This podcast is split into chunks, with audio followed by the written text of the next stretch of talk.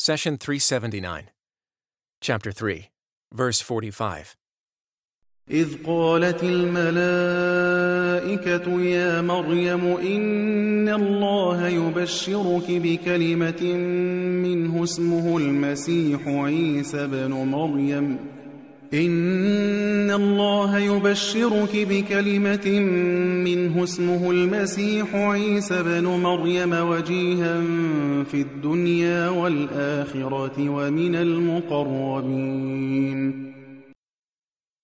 And when the angels said, Mary, God gives you the glad tidings of a word from him, whose name will be the Messiah, Jesus, Son of Mary, honorable in the world and the hereafter, and one of those near stationed to God. Chapter 3, verse 45. The Virgin Mary had a great task ahead of her. She would be the only woman ever to bear a child without a father, thus becoming the target of accusations about her purity and honor. But our Lord is the most merciful, so he prepared Mary well for her future task. The first stage of preparation was completed when Mary uttered the following words Indeed, God provides whom he wills without account. While she was secluded in her prayer chamber, Allah provided her with food and drink, the likes of which no one had seen before.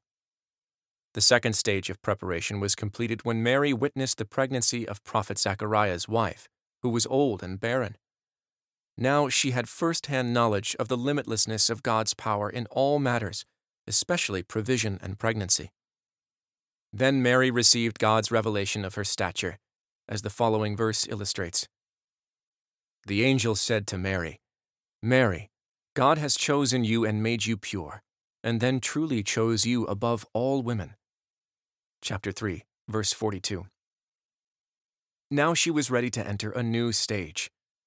God says, And when the angels said, Mary, God gives you the glad tidings of a word from him, whose name will be the Messiah, Jesus, Son of Mary, honorable in the world and the hereafter, and one of those near stationed to God. Chapter 3, verse 45. People often ask, what did God mean by a word from Him? We answer that Allah exercises His authority in His dominion with a word, not physically or through means and causes. For example, if you wanted to make a chair, you would have to gather the raw materials of wood and iron, and then work these materials into the shape of a chair. Allah, on the other hand, does not work through elements or materials. He says in the 47th verse of Al Imran, This is how God creates what He will. When He has ordained something, He only says to it, Be, and it is. Be is a mere classification and an approximation for us, because we do not know of any word shorter than be. God's power is so absolute that His will manifests even before the pronouncement of the letter be. Take note that Allah did not say, when He has ordained something, He only says be, and it is. Instead, He said, when He has ordained something, He only says to it be, and it is. By adding the pronoun it, Allah showed us that His will brings the matter into existence even before the word be is pronounced. That is how God created Jesus, peace be upon him, in the womb of Mary, with a word from him. The verse continues with, Whose name will be the Messiah, Jesus, Son of Mary. Note that the name consists of three parts Messiah, Jesus, and Son of Mary. Let's take them one by one. The word Messiah is derived from the Arabic root masaha, which means to wipe clean. The words Messiah may mean the one whose sins are cleaned and wiped off. It may also be referring to one of his signs that, when he wiped his hand over the ill, the patient was cured. It is also used to refer to the blessed Christ, the leader of his people. As for Jesus, it is the prophet's actual name, while the Messiah is his nickname, and the son of Mary is his surname. It was customary in the Arabic language that a name comes in three forms first name, last name, often referring to family heritage, and then a title. The title could be used as an indication of honor or as a sign of low status in the community. The three names of Jesus have great wisdom behind them that will appear to us later. Our beloved Jesus will be honorable in the world and the hereafter. The word honorable is translated from the Arabic origin wajih. It refers to a person who is respected and never turned away when he asks for a favor. People would hesitate to deny his request. Would you turn away a prophet if he asked you for a favor? Of course not. Would you turn away a person who asks you for the sake of a prophet? You may hesitate. We see this in our daily lives. For example, a beggar may say, Please give me some money for the sake of Allah.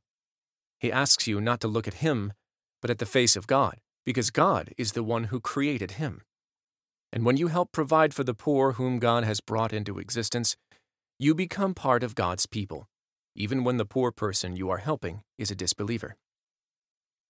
This brings us back to the phrase, honorable in the world and the hereafter. We understand how a person may be distinguished on earth, but how about the hereafter? Why did Allah specify that day? Aren't all believers honored then?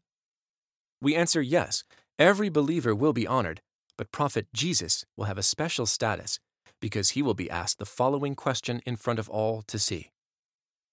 When God says, Jesus, Son of Mary, did you say to people, Take my mother and me as two gods alongside God? He will say, May you be exalted. I would never say what I had no right to say. If I had said such a thing, you would have known it. You know all that is within myself. Though I do not know what is within yours, you alone have full knowledge of unseen things. Chapter 5, verse 116. The question in this verse is not a rebuke from God to Jesus. To the contrary, it is a vindication before all to see. Prophet Jesus' stature is above any doubts, as the following verse illustrates. Peace was on me the day I was born, and will be on me the day I die, and the day I am raised to life again. Chapter 19, verse 33. Jesus' birth was controversial, as some Israelites accused the Virgin Mary of her honor. Jesus' death was also controversial, as the story of the crucifixion caused an uproar. Prophet Jesus was not crucified, but the person who betrayed and denounced him was.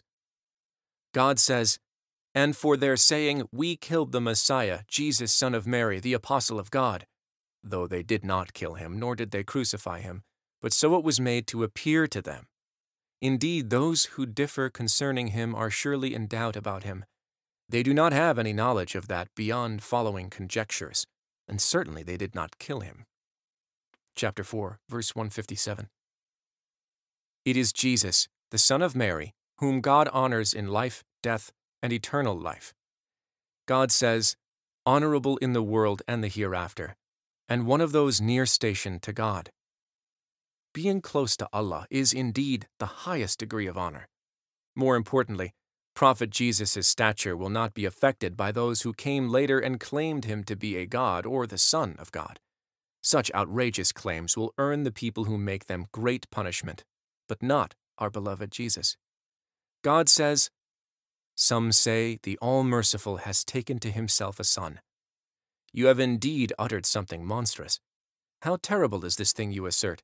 It almost causes the heavens to be torn apart, the earth to split asunder, the mountains to crumble to pieces, that they ascribe to the All Merciful a child. It does not befit the Lord of mercy to have offspring. Chapter 19, verses 88 through 92.